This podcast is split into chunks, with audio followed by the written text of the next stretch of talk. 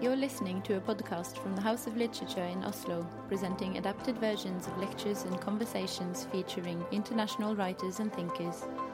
You can find more information about the house and our events on our website.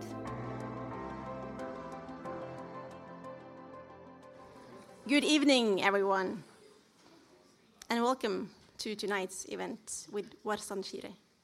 My name is Åshild Lappegard Lahn, and I work with the artistic program here at the House of Literature.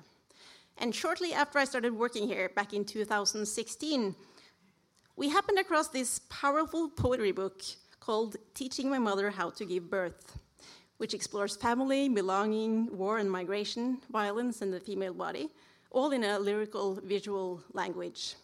It's a small chapbook by Warsan Shire. And we were determined to find a Norwegian publishing house to publish her poetry here and to get her to Norway.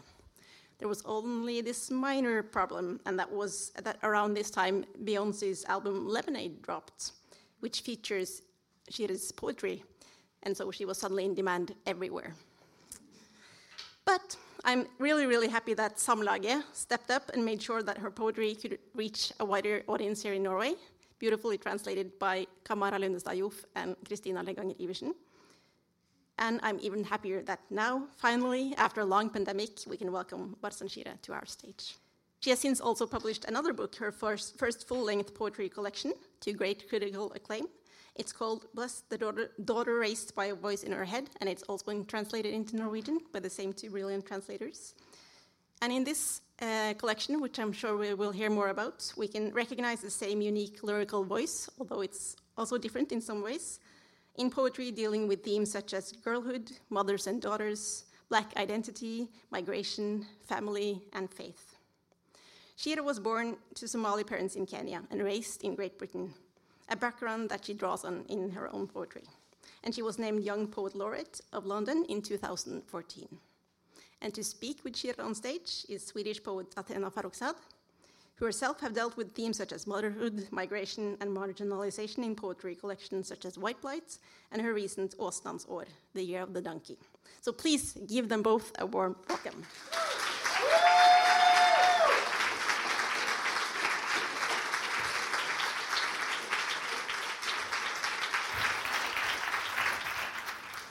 Good evening, everyone. I know that you're super excited to be here. I am. What a, what a joy to be sitting next to you, Warsan, here tonight. And Åshild did a lovely introduction, so I think we will just mm, plunge into the matter. Yeah. Yes. Hello, everyone. I wish I could see you guys' faces, but I know there's so many cute people in here. There is. Yeah. I looked. Ah. so, we're here to talk about your writing, your poetry, and especially your second volume of poetry, Bless the Daughter Raised by a Voice in Her Head. And it was just published recently and um, translated to Norwegian and also Swedish. Uh, so, this book, we were actually mentioning this before. To me, it has an intricate structure. Mm. Uh, it's divided into four parts. And these parts, they are called, I will quote it now, they're called What Doesn't Kill You, Violence, hmm, maybe. Mm. This is not a love song, love, music. Uh, are You There, God? Religion. And Testament, heritage, um, and death. So for me, I, I perceive these four parts like almost like chapters, uh, chapters of a novel almost. Um, but more than anything, as like rooms in a house or parts of a body, you know, that constitute one full, one full house, one full body. Um, could you say something about this way of these titles and Yeah. and what they say about the book and and this way of structuring the poems?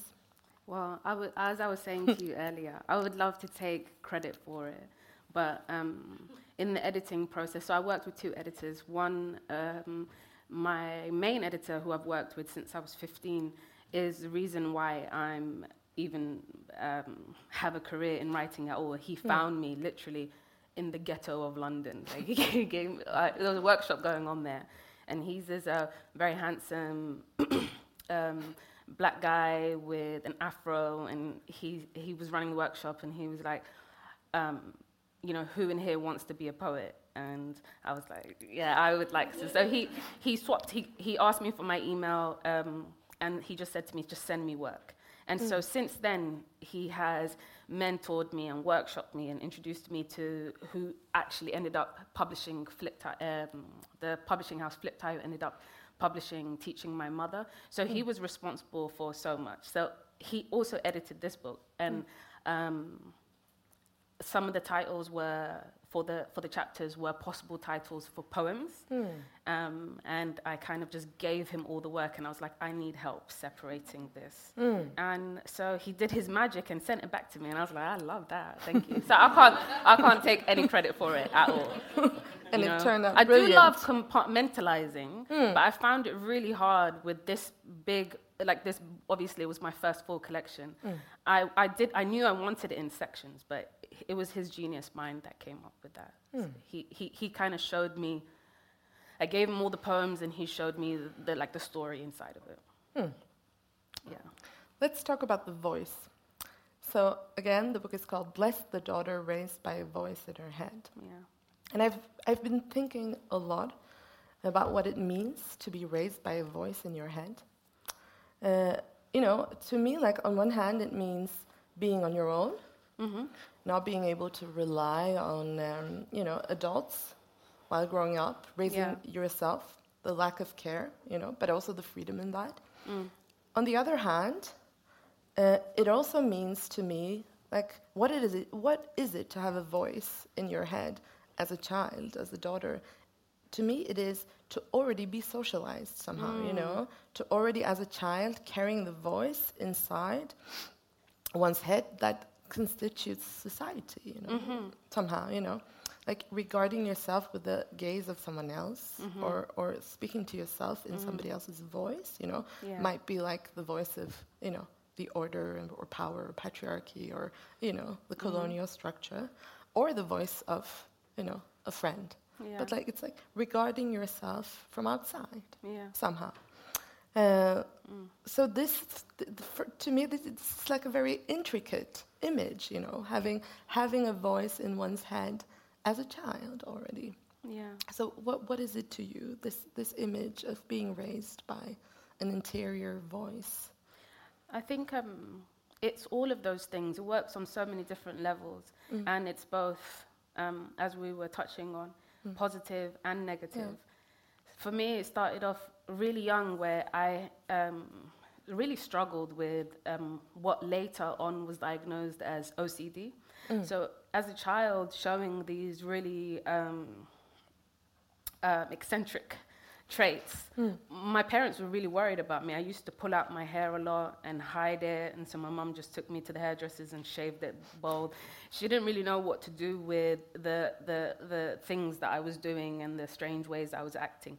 But at the same time, it was um, a place of like my imagination saved me. Mm. I was a very lonely, self-sufficient child. Mm. Um, and then when I did make friends, I, I, was lucky enough to make friends who accepted me fully as that. So I always kind of lived in my head most of the time. So this idea of um, voices in your head, I think for me started off as first as like the voice of God. So mm. growing up in a so- Somali household as, um, and, and, and, and growing up in a Muslim household, mm. I, I started becoming really interested with this idea of death really early on. Mm. And so these ideas of jinns and angels mm. and um, all the Somali mythologies and Qori Ismaris and Dhegdheer and all of this like really um, interesting but disturbing dark stories, mm. I was fascinated from a young age. So to be introduced to this idea that there's another realm, the unseen, walking amongst us from a very young age, I think did something to my brain where it was good and bad. It allowed me to um, imagine in such a large way, but then I was always anxious and terrified of demonic possession, and I was always wondering what would happen to you in the grave. So, anyway, to get back to your question about the many voices, I think that mixed with I was raised by the TV. I, am mm. the eldest in my in my family, so mm. all the voices in the TV were the ones that I unfortunately, unfortunately, got my ideas of what beauty was or how you're supposed to act in love or how people argue. It's things I'm still unlearning now because um, Hollywood teaches you, in a way, how to be human if nobody else teaches you, and then you're kind of a fucked up human being because of the way that you're acting. So the voices in my head were my grandmother's voice I would hear on cassette tapes that were sent over from Somalia because uh, I grew up in London. I was born 88, and shortly after there, the war broke out. So there was a multitude of voices constantly, um, you know, poems and songs and um, telephone calls back home, um, constantly taking you to another place. You're, you're, you're reminded that you're not only from here, wherever you are. And then there's Oprah on the TV. and she mm.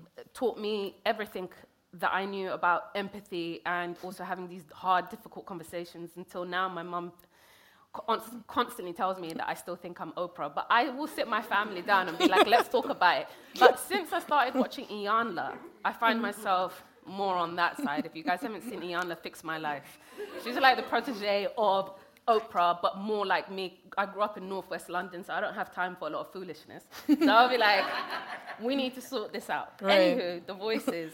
Mm. Um, but I feel this what you're mentioning now. Yeah. These different kind of voices, the voices from you know Oprah's voice, the TV voices, and the voices of the jinn, and the and the voices. Yeah. thank you. Mm. And the and the grandmother's voice, you know, yeah. from the homeland. That this this must also, I mean, this mixture of voices mm. must also somehow be very important for you know, in becoming a poet, you know, yeah. dealing, structuring yeah. these voices in one's head while, yeah. while growing up.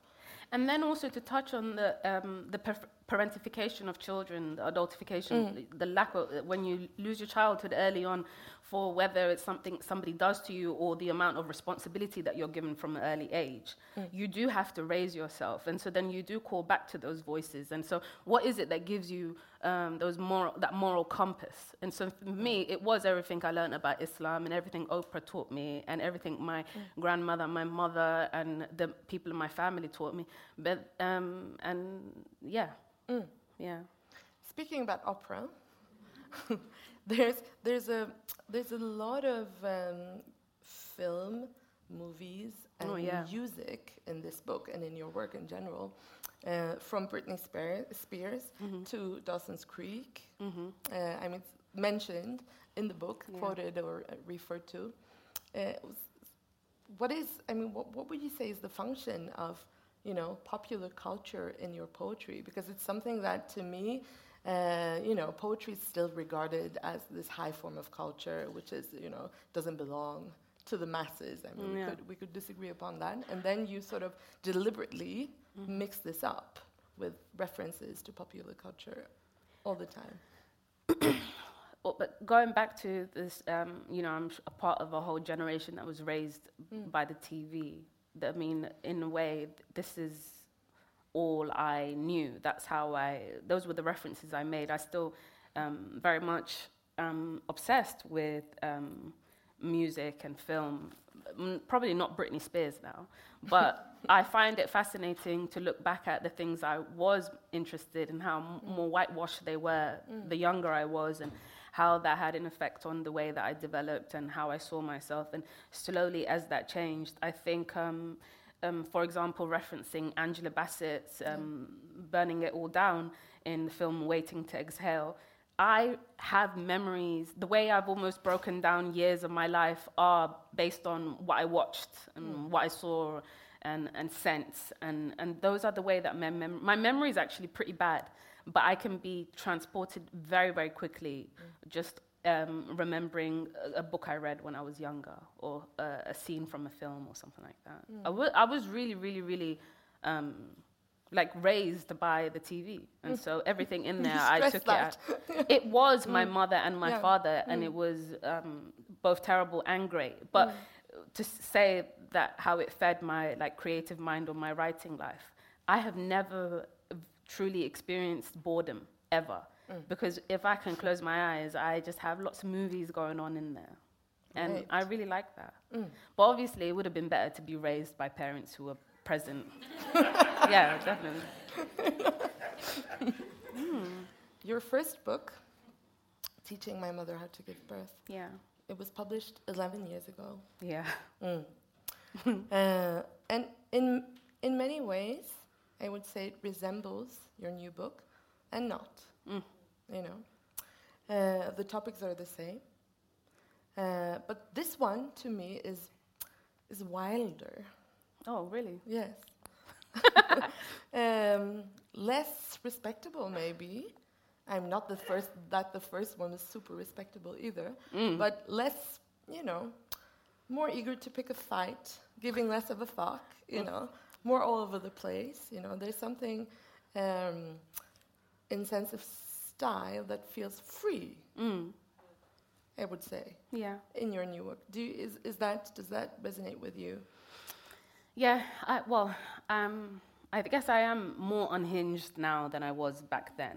But I am on medication now. So I'm actually healthier now than I was when I wrote the first book. I think um, also in the, t- in, the, in, the, in the, the space between the two books, I completely like I live in another country. I gave birth twice. I have two boys. I got married. Um, like th- those are a lot of big things that usually should change you, hopefully for the better.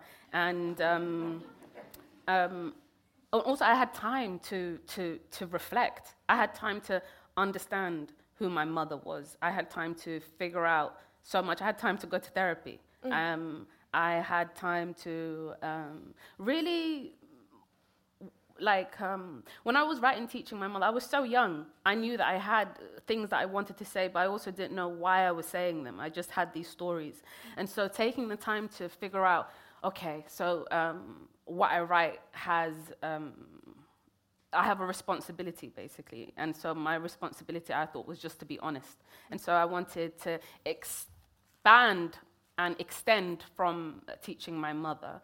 Um, but I would just say I'm just more myself, and probably you know not living in your mother's house gives you more freedom to be more honest, and um, and I do give less of a fuck because I've because I'm I'm realizing that I spent uh, many years of my life very worried about what people thought, and now that I don't care, I guess that's the that's probably what you're seeing. Yeah. Yeah. Speaking of the portrait of the mother, Mm. if you compare the first and the second book, would you say that since you yourself have become a mother, that the portrait of the mother is more forgiving? Yes, somehow? of course. Huh? Yeah, because you get it on the other side. Although though there's e- more m- more grief on the other side, because also you're um, having to accept that you know what they weren't going to be able to do better than they were able to do, and that's it. But then when you when I when I had my children, and I felt that all-encompassing love that everybody talks about that's turned into a cliche it changed me. But then it came with this um, sadness that i knew that my mother actually didn't get to feel that feeling that i'm feeling. And so it's not her fault. She would not wasn't able to love me the way that i love my children but she also had a completely different life. So instead of worrying about what you didn't get and what kind of love you wished or what kind of mother you wish your mother was mm. rather just deal with the reality of where it is. And she's actually a really beautiful kind mm. loving really gorgeous woman. Hmm. Um, and and you know i actually just feel sorry for her that she wasn't able to feel that feeling because it would have changed her and i got to choose when i would have children my mother didn't have that choice she got married very very young basically like a child bride and uh, i know that she um, you know, she didn't have choices that I did. So uh, who am I to judge? She's, she's, she's the reason why I'm able to live the free life that I live right now. And she supports me. And she was just with me a couple of weeks ago in LA.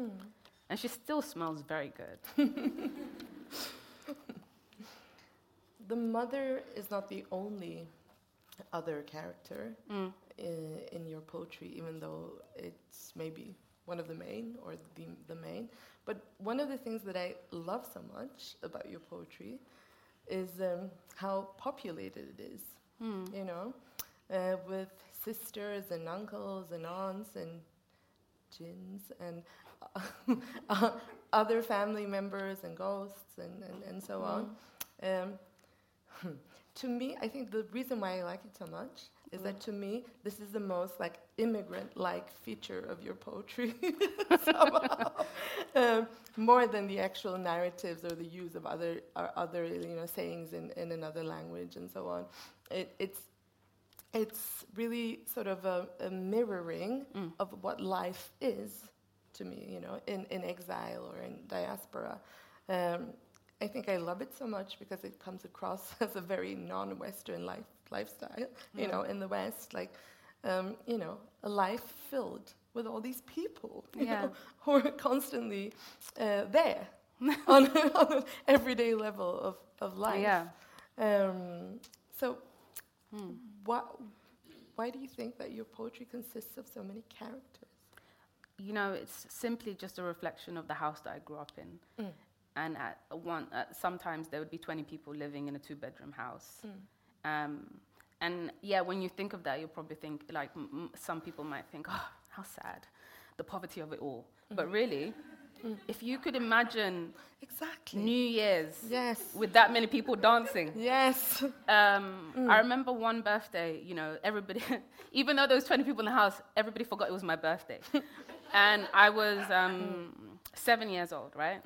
And I remember telling one of my aunts, like, uh, also, all of them are, have PTSD that they don't know about because they just literally survived some of the most horrifying things you could imagine. But they're here all dancing. So, anyway, I was like, oh, it's my birthday. And they were like, okay, so we have this thing called Niiko in the Somali uh, uh, uh, culture, which is ba- basically twerking for, like, your life depends on it, basically. Everybody gave me um, their necklaces that they had. They put it on me like I was uh, like a wedding singer. Uh, and then um, they ordered a pizza and put little matchsticks in it for my birthday. and we had like that was the best rave I've ever been to in my life. And I was seven years old. And those kind of memories wouldn't exist if it wasn't a house full of refugees. That's how I grew up. And I remember, you know, w- when the inspectors would come we'd have to pretend that half these people didn't live here and people would have to scatter. And there was a lot of like um, you know uh, things that could breed inferiority complex in you if you don't have the right people around you. But for me it was just fun times outside of the the crazy fights that would break out or where the police would come or it just you know I, the, the poem that i have of a woman stabbing her um, man in the groin i saw that with my own eyes you know and I think it's kind of hilarious because he was a terrible guy. Sorry. So, Lorena Bobbitt in real life, I mean, mm. who gets to have those experiences? Anywho, the book is really a, a, just a, a, a complete, just a reflection of the house that I grew up in. It's not exaggerated, nothing is added to it. I could go on and on. There were some people who didn't want their stories shared, so I didn't. The people I write about are the only are the ones that sit down with me and say, "So let me tell you what happened," Right. and it is cathartic, and they don't feel a threat because there's nothing I could really do with their stories to hold it over their heads. And I, I do, I am very, um, very, very meticulous about um, protecting people. I am not going to write a poem about you just, bec- you know, that's bullshit. I would, I'm not going to do that. So, um, yeah, the book is just the house that I grew up in. But is it cathartic to you or to, the, to them or to your relationship to each other? I think definitely the relationship always changes. I, I have uh, it ends up you just having such a deeper bond, and then I and and and, and they feel. Um, I don't know, just like understood. I remember having conversations with a particular aunt about her experiences with FGM that nobody wants to talk about. But, and she was so, I'm not going to share what she said, but she was so honest and talked about it, and it was like a horror film. And I realized that n- n- no woman in my family would ever speak that openly about it. Mm. And because it's also a coping mechanism that you don't want to think about it like it's a negative thing when every single person that you know has also got it done, and it's mm, been done to you. Female gender mutilation. Yeah, and mm. it's been done to you to also protect you. Uh, when, having that kind of conversation with her, where she was really, really honest and talked to me about things that were completely taboo, and I was only like 18, um, we just, it was like, I, that, those were the things that, that really taught me that there is a human being with stories behind every single person, no matter how horrible they may come across, or how, how quiet or how um, dehumanized they are. So, Yes. did I- Maybe now is a good time for you to read oh yeah, backwards that we talked about. which one? Backwards? Oh yeah.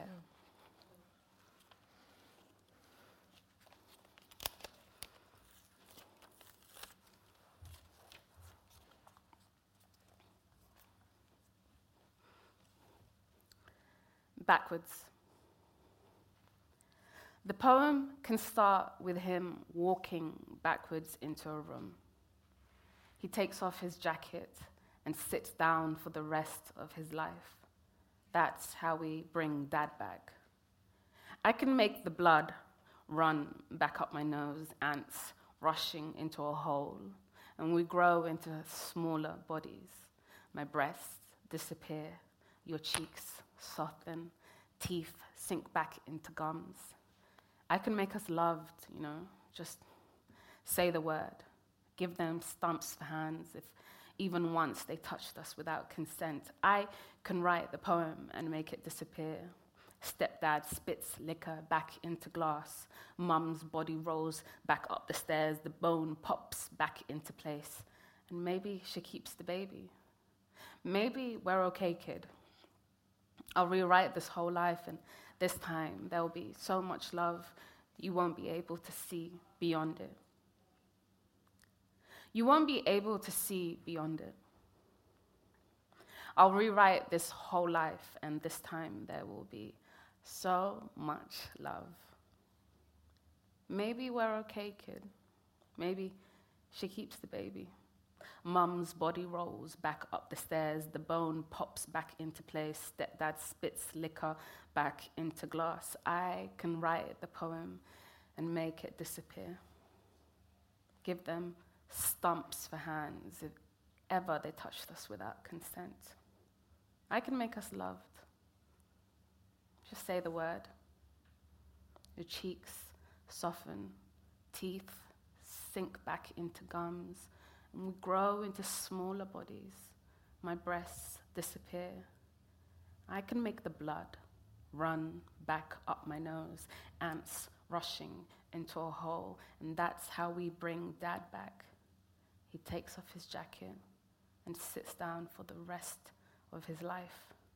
The poem can start with him walking backwards into a room. Thank you.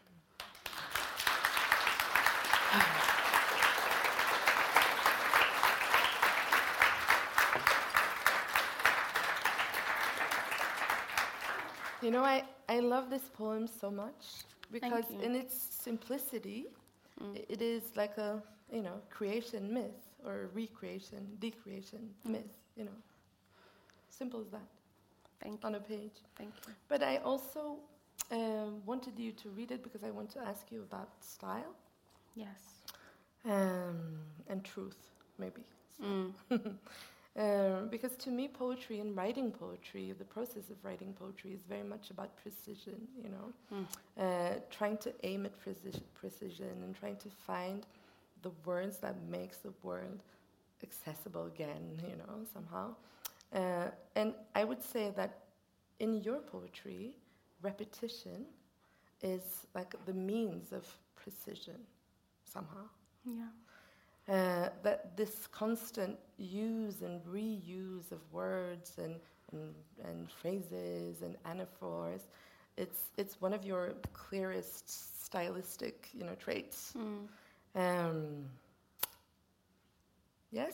Do you agree with that? Oh, Or- yeah. yeah. Definitely. And what is, I mean, why, why are you repeating yourself in, in your poetry so much? Wow.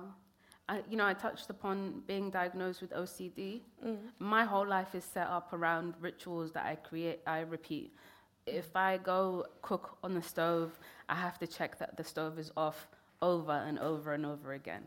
Um, before I'm eating, you know, um, you, you're supposed to do a, a prayer to thank God for your food. And in the space of eating one meal, I will stop maybe about 50 times to repeat the prayer.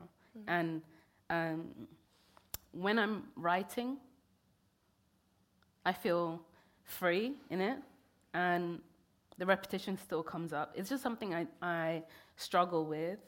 Mm. And so um, I find comfort in repeating. So when I'm praying, I really love like using tusbah, the um, prayer beads, mm. because it's the act of repetition. I find myself like get lost in that over and over again. So the poems are like that for me. And that's that's, yeah. that's so accurate. Your poems are like rosaries. Oh, thank you. Sorry, I cry a lot. Mm. a lot. yeah. Hmm.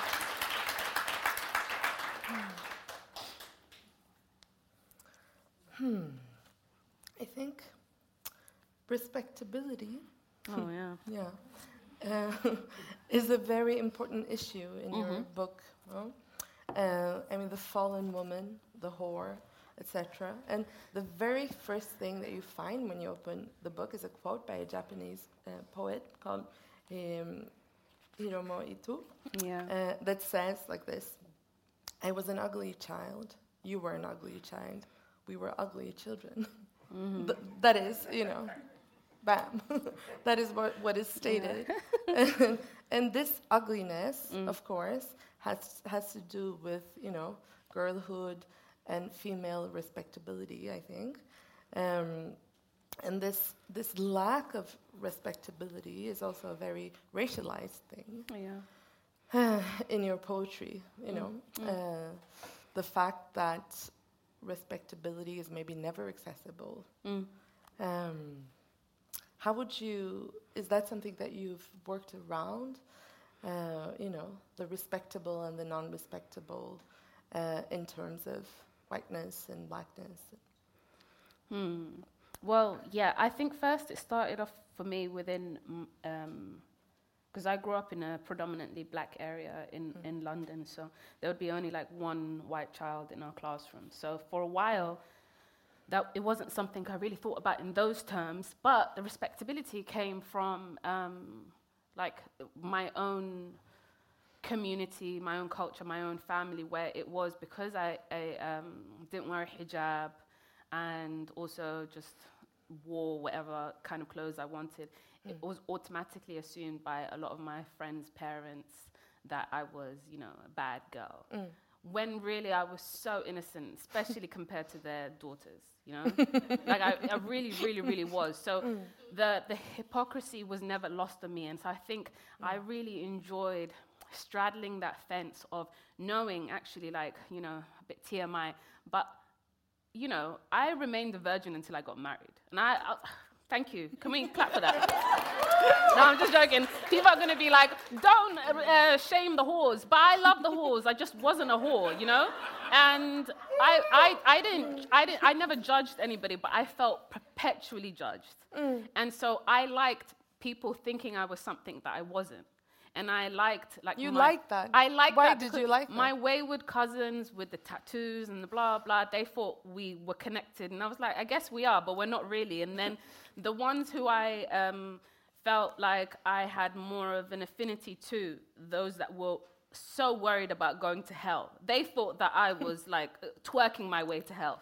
so it was really difficult to find some uh, a place to connect. Mm. So I just thought, let people just think wherever they think of me. I think this is the first time I hear somebody, you know, being happy with being disguised as unrespectable while being respectable. Because I know? know? who I am. You know, I know who I am, and. Um, my family also they know who I was. So it was be constantly being judged by the outside world for being something that I wasn't.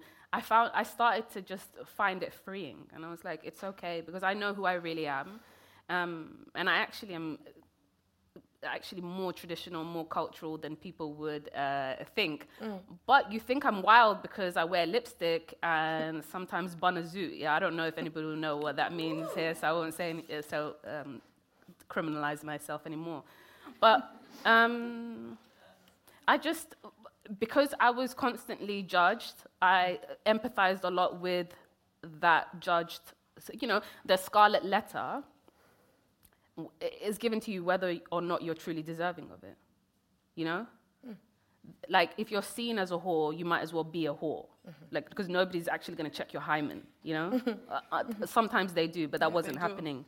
Um, that wasn't going to happen. So um, yeah, I just like the in between, and I think the in between also was where I found myself between cultures, between languages, um, between countries, and so it was okay I, um, to be like a virgin whore, basically. yeah. That's your next, the title of your next book. hmm. Um, I was initially I was saying that to me the four chapters of the book almost constitute a house, you know. Uh, uh, uh, but the house is also an important, uh, f- you know, image. I would say uh, in your book, um, you know, the house being blessed or blessing the house. Um, and I recently translated um, Audre Lorde's uh, poetry uh, into Swedish, and, Yeah. and she has this, you know, notion of uh, belonging to the house of difference. Mm. y- you know, uh, she, where she speaks about, you know, we were uh, at first we thought that we were women, but no, we were different. Then we thought that we were black, but no, we were different. Then we thought we were lesbians, but no, we were different. And, and then she says, uh, then we understood that our place was the very house of difference. You know, like you know, being having the function, you know, of of difference in Yeah. society. Uh, but in your book, there's that element, you know, of the house being othered constantly, but there's also this element of the house being connected to the eye of the poetry as, as something that makes the eye very full and rich and blossoming. You have a place in, in, in uh, this poem where you say, which was actually what I was the most touched about uh, when I read it, uh, where it says, uh, Show us on the doll where you were touched, they say. They said, um, and the eye re- re- responds, I said, I didn't look like a doll, I looked more like a house. Uh, and this is this phrase keeps echoing in my head. I didn't look like a doll. I looked like a house. You know, because that's also a strategy of protection. You know, I'm not a doll. You know, I'm not this object, othered object. I'm a full house, man. Yeah, yeah, yeah. You know, that touches upon what we were just talking about the respectability. And I think um, when you've had experiences when you're younger where, you know, you come away feeling,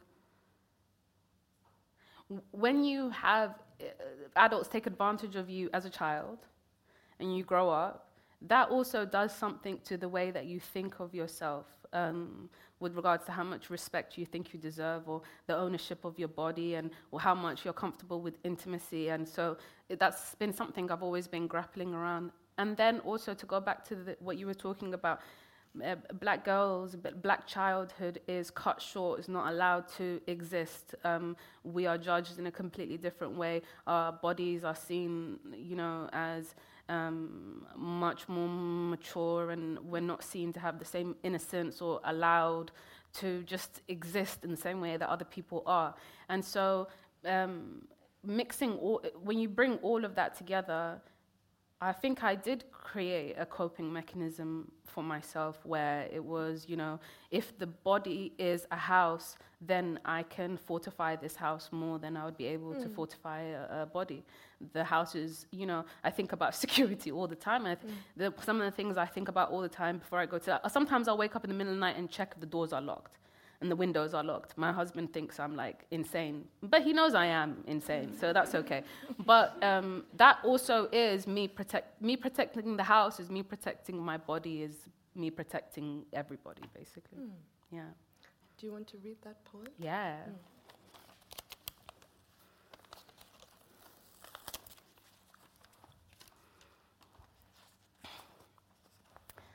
Bless this house. You know? Mother says there are locked rooms inside all women. Sometimes the men, they come with keys, and sometimes the men, they come with hammers. Nin. A man who won't listen to words will listen to action. I said stop, I said no, and he heard nothing. Perhaps she has a plan. Perhaps she takes him back to hers. Perhaps he wakes up hours later in a bathtub full of ice, dry mouth flinching at his new, neat incision.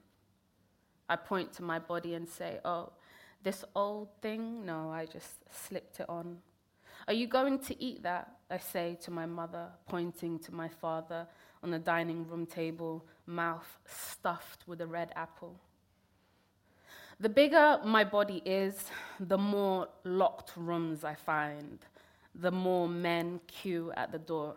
Ahmed didn't want to push it all the way in. I still think about what he could have opened up inside of me. Ali hesitated at the door for three years, and Johnny with the blue eyes came with a bag of tools he'd used on other women one hairpin, a bottle of bleach, a switchblade, a jar of Vaseline, and Yusuf called out God's name through the keyhole, and no one answered. Some begged, you know, some climbed up the side of my body like moss looking for a way in. Some said they were on their way and never came. Show us on the doll where you were touched, they said. I said I didn't look like a doll, I looked more like a house. They said, Show us on the house. Like this, two fingers down the drain. Like this, a fist through the drywall. My first found a trap door in my armpit. He fell in, hasn't been seen since.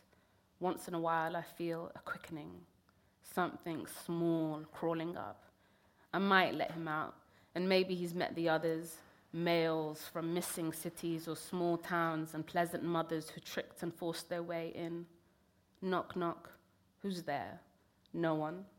At parties, I point to my body and say, Oh, this old thing, this is where men come to die.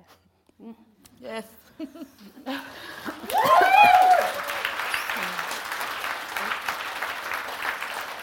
Thank you.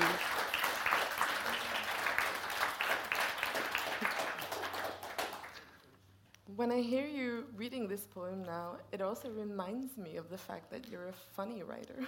Oh, thank you.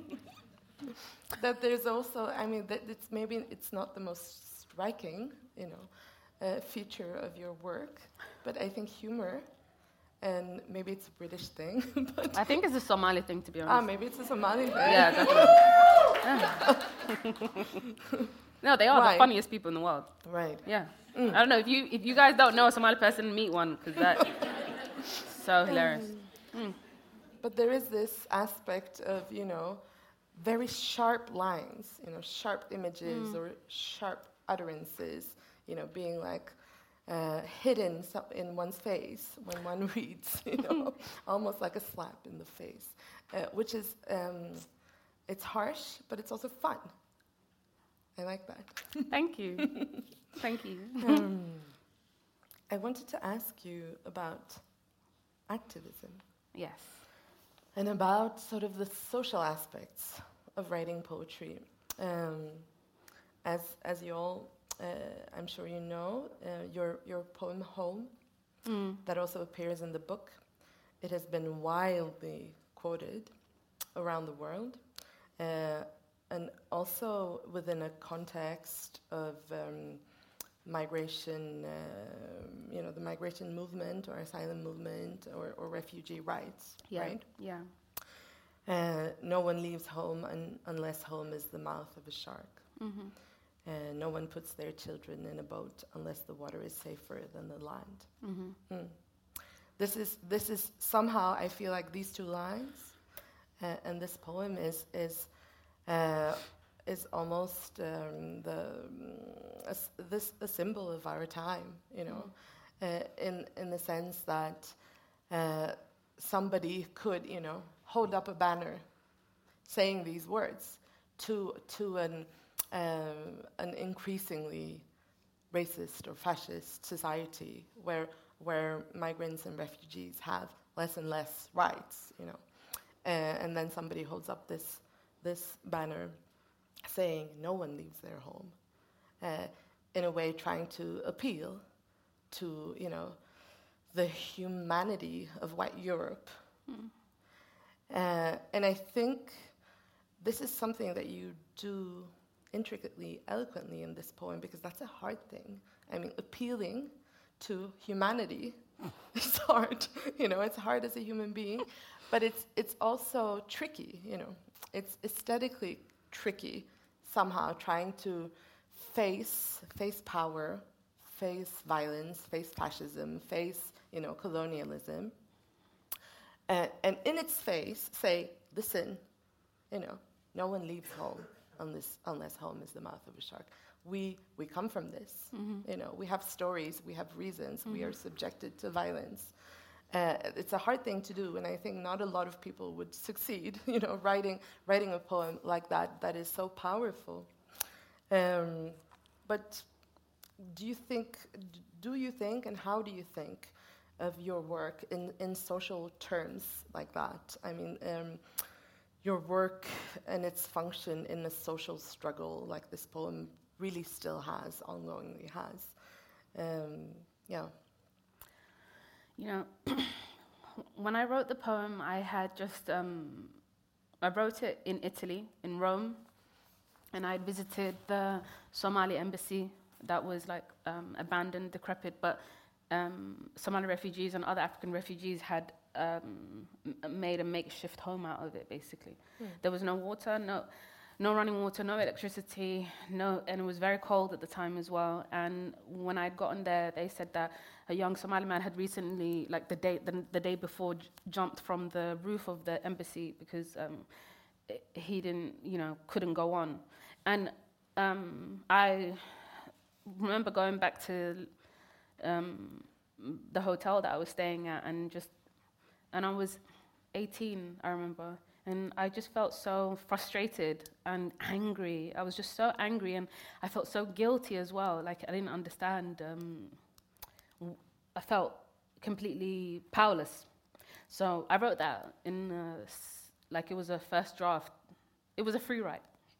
I wrote it. I remember in 15 minutes, and hmm. I I didn't want to. write. I wasn't. Um, it wasn't. Hey, listen, understand.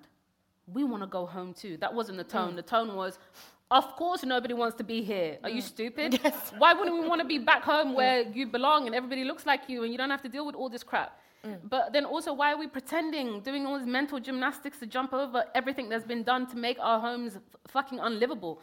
Like, I just found all of it so aggravating and so, I was just so angry. And then you realize that sometimes people have never heard just like simple, you know, because they're not from your backgrounds. It's like, you know, empathy is something that they have to develop. But it was wild to me that, you, you know, that these words have to be repeated and people are like, oh my God, I've never thought about that before. Um, I just couldn't believe that there were people that were like, oh, damn, we really thought you guys were just over here struggling and being stepped on because you wanted to be near us. Like, what the hell? So, um, also, what's Because not the weather is so good and the food is so great. Yeah. anyway, um, so, yeah, so it came from that place of like real deep frustration. Um, of also, and I was born in Kenya. I never even got to even stepped foot in Somalia at that point. So I was like romanticizing and, and, and, and deeply in love and constantly thinking about this place that I couldn't go to. And then you have these people telling you to go back home. And it's like, I would love to, obviously. Mm. So um, on one level, it's great that, you know, it has uh, raised awareness, basically, and, and, and, and made some hearts softer. But it's not lost on me that whenever the, the I, I see a, like an uptick in the, the, the like those quotes being used, hmm. it's for like you know refugees with like blue eyes. You know, hmm. when I was writing about uh, uh, Black Africans, it wasn't really. It was like people didn't understand what I was talking about. But suddenly now, you know, hmm. um, it's happening in Ukraine. It's like no one leaves home unless home is the. Ma-. And it's like, yeah, I was saying this about like it's just frustrating. But at the same time, hmm. I mean, life is frustrating, isn't it? So mm. I just need to be grateful for the good that comes out of it and just ignore the bad because I can't control that stuff. And you know, I've got a problem with control. So I can't be sitting obsessing about that. But it is sad to see that um, ultimately um, darker skinned black people uh, always get the, the worst of it mm. across all cultures, across the entire planet.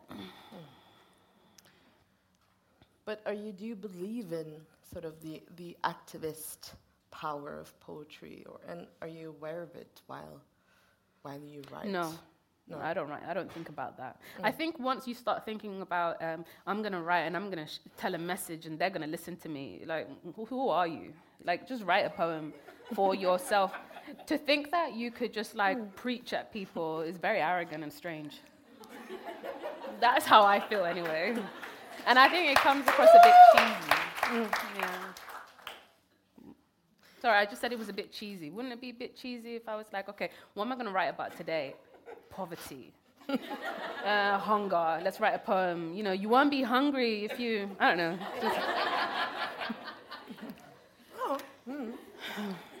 but I, ultimately, though, the political and the personal are so deeply intertwined that any poem I write will be um, seen as some try some kind of activism. Mm. But remember, like I've been listening to Oprah for a very long time, so.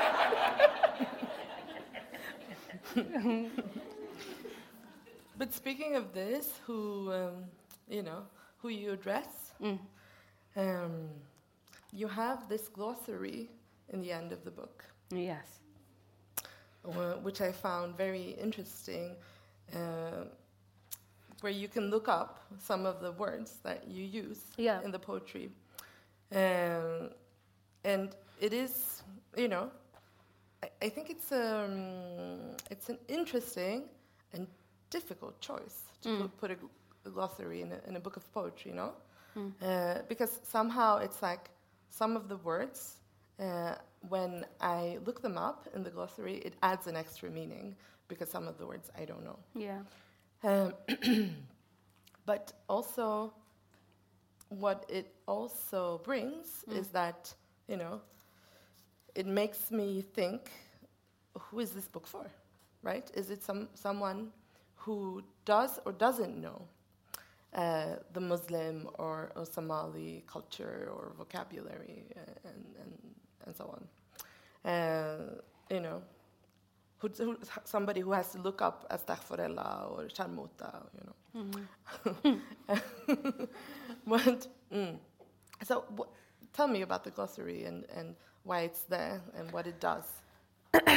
Well, first of all, I made a very specific choice not to italicize any of the words. Mm. So the words are not right. italicized so that you like, um, you know, they're just written the way that they are.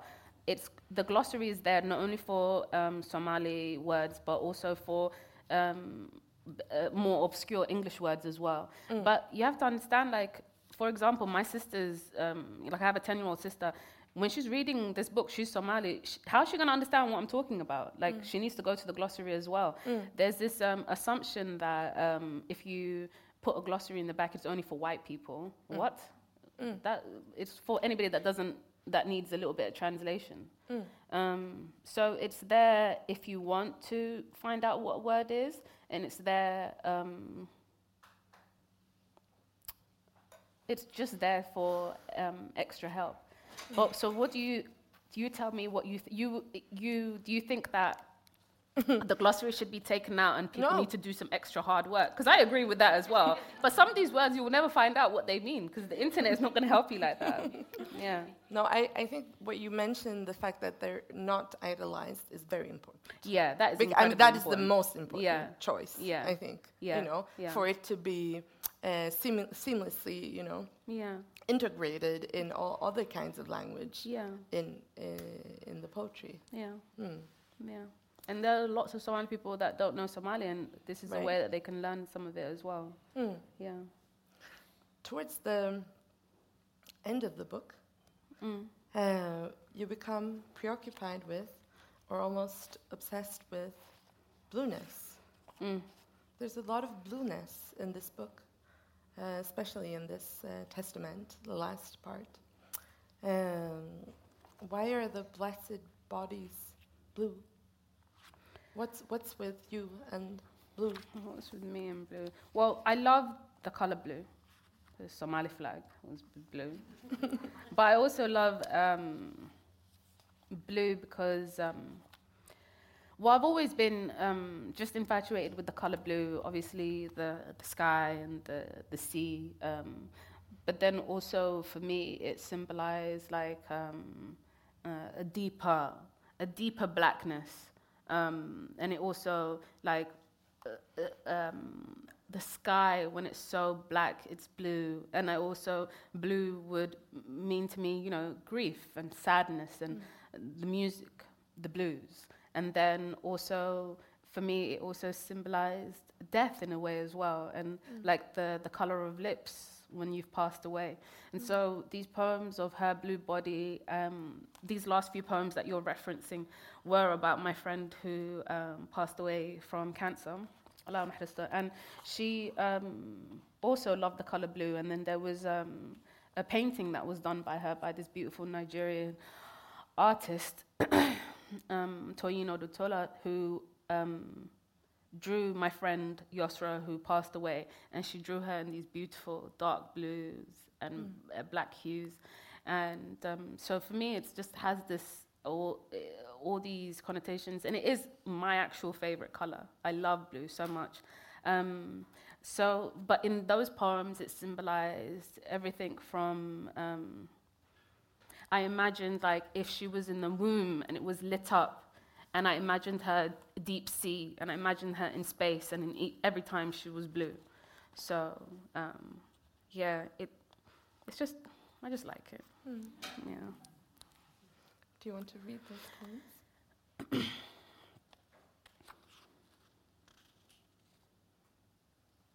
I'm going to read um, her, blue, her blue body full of light and bless our blue bodies. Yes, please do.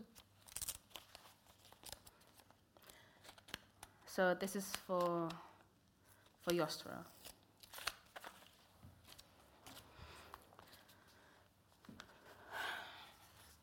Her blue body full of light. Can you believe I have cancer? Yosra asks a mug of tea between her hands, almost laughing, hair cut close to her scalp.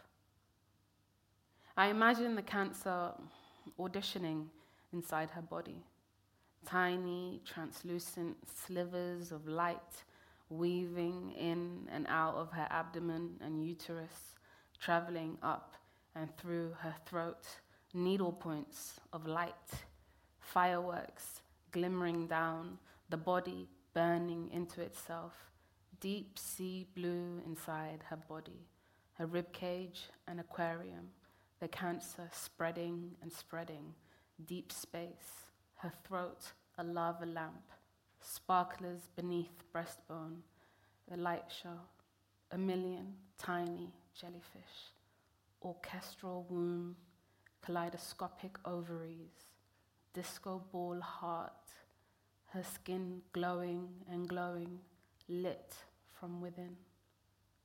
Bless our blue bodies. I have dreamt of you, suspended in amniotic fluid, your hair fanned out and alive long again before the cancer. Undying our movements synchronized, us tied at the navel, umbilical cord, and all its length tugging at me far as it might extend. Gregory Porter climbing through, there will be no love dying here. His voice and how it soothes you from beyond the distant wall of this maybe womb, the faint rhythm of a larger heart above. Thank you. Thank you so much, Warsan, for your reading and all your thoughts. What a blessing mm. to meet you. Thank you. Thank you all for listening to us.